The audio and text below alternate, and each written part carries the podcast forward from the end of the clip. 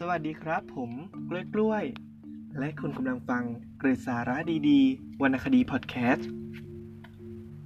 หลังจากความเดิมตอนที่แล้วนะครับที่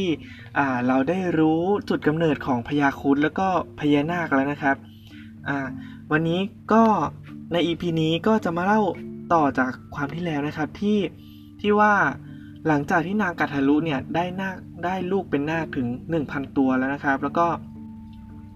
ลูกของนางวินาตาที่ถูกทุบไปหนึ่งใบ ก็คือพระอรุณเทพบุตรแล้วก็เป็นสารถีของพระอาทิตย์นะครับ แล้วก็ได้กำเนิดพญาคุดมานะครับ หลังจากนั้น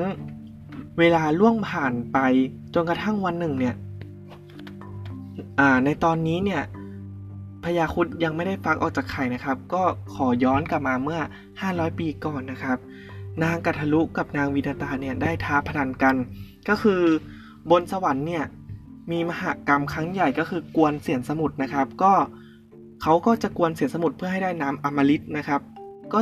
จะมีสิ่งต่างๆลอยออกมาลอยออกมาจากพระมหาสมุทรนะครับ ทั้งสองเนี่ยก็ได้ทายสีของม้า อุชัยศพนะครับ ก็บางตำราก็ว่าเป็นม้าทรงของพระอาทิตย์นะครับ ที่พระอรุณเนี่ย ได้ไปเป็นคนขับรถม้านะครับ ทั้งสองเนี่ยก็ได้พนันกันว่า ถ้าใครแพ้เนี่ยต้องตกเป็นทาสของอีกฝ่าย นางวินาตาเนี่ยได้ทายว่านางวินาตาเนี่ยแม่ของพญาคุณนะครับ ได้ทายว่าม้าเนี่ย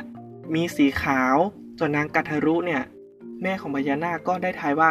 ม้าเนี่ยมีสีดำซึ่งความจริงแล้วม้ามีสีขาวนะครับ แต่ว่านางกัทรุเนี่ย กลัวตัวเองแพ้กลัวแบบว่า จะได้ตกเป็นทาสนะครับ ก็เลยใช้กลอุบายนะครับ โดยให้ลูกของตนทั้ง 1,000 ตัวเนี่ย